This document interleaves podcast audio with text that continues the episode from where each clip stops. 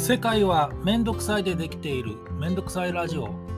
今日のめんどくさい話は日吉大勝軒、えー、これはノートというブログサービスっていうの？ノートの過去書いた記事エントリーと連動しています。2020年ずいぶん前ですね。10月4日に書きました日吉大勝軒という同じタイトルのノートエントリーと連動してます。よかったらそちらもご覧ください。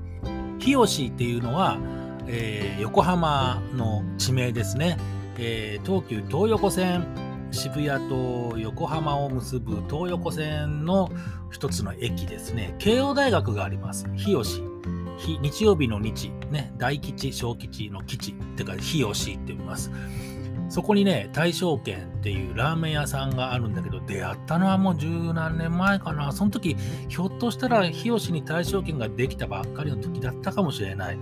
友達がね、日吉に住んでて、今も暮らしてるんだけど、その友達が教えてくれて、え食べに行ったのが最初。でっかいんだ、ラーメンが。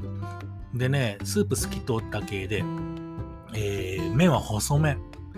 でね、おそらくね、普通のラーメン屋さんのラーメンの2玉分ぐらいあるんじゃないかっていう分量。でっかい。もう。洗面器みたいな丼。大正軒って言ったらねあのー、つけ麺とかで東京でもねすごくこう有名な同じ店大きいカツ、うん、でなんとか県っていう県ってあるけどね。あれなんて言ったかな？あ名前と忘れちゃった。あの、おじさんね、すごく慕ってる人がいて、えつけ麺のね、大正軒。あれは、どうなの？池袋かなんかが発祥なのかな？そこの太い麺のね、えたっぷり、えー、入った大正軒のつけ麺とはちょっと違って、実は同じ名前で、永福町っていうとこがあるんだよね。えー、東京杉並区になるのかな？あれは。永福町っていう、えー、これはね、京王井の頭線とかね、あとは京王線も通ってるんだっけ？京王線通ってるのは明治、明大前か。だから、井の頭線でね、永福町っていうね、えー、駅があるんですよ、私鉄の駅が。そこに永福町大正圏っていうのがあって、日吉の大正圏はどうやらそこの流れ、のれんわけなのかなあまあ後から日吉大正軒を気に入った後で、えー、副長も食べに行ったらああなんだこれ日吉大正軒と同じだっていう風な順番で俺は出会ったんだけど。まあとにかくね美味しいんだこれが。ぜひね行って食べてほしいなと思うんだけど日吉の大正軒はその何て言ったらいいのかなカウンターだけのねちっちゃい店なの。ちっちゃい店でね。で中でえー、麺を茹でたりラーメンをこしらえてるのがねいつも黒い T シャツを着てね、えー、ちょっとパーマかなんかでキュッとこうリーゼントスタイルとはちょっと違うけどちょっとトっぽい感じちょっと悪い感じのマスターマスターだと思うんだ間違いない。ねマスターだと思うんだけどがなんかこう寡黙にねよしよしみたいな感じでこうやってるわけよ。だからいい男が好きな女性の方なんかはね、ラーメンもいいけど、マスターで楽しめるんじゃないかな、みたいな。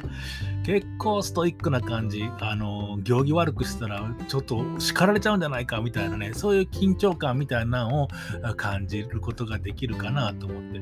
大正圏ね、あの多くの人が大ファンなのであのインターネットかなんかで調べてしかも永福町とか日吉とかつけて、え検索すると分かると思うけどねまあ量が多いこともさておき、いつまでも熱々なんだ。うん。あの、ラーメンっていうのはみんながすごく愛する大好きな、もう今や日本のね、国民食みたいな食べ物だと思うんだけど、あんまり美味しくないラーメンに出くわすことって少ないと思うんだよね。だけど、逆にですよ、美味しいラーメンっていうのもね、実は出くわすこと少ないのかなって。その数少ない美味しさを決める秘訣の一つがいろいろあるけれどもやっぱり熱々かどうかっていうことが俺は大事なんじゃないかなと思うんだよね。その点ねもちろんスープの香りとか味とか麺の感じとか全部美味しいんだけど日吉大正軒はねあったかいその何て言うんだろうなぬくもりの延長にある熱々さっていう感じがすごく感じられるんで説明がうまくなくてごめんね。ぜひね、行ってみて、食べてみて。で、スープがなくなったら終わりとかいう、そういう感じの店なので、ぜひ Twitter とか、そういうので、日吉大賞券検索して、やってることを確かめて、食べに行ってみてください。超絶おすすめです。今日もめんどくさかったですか？あ食べたくなってきた。また次回、お楽しみに。ありがとうございます。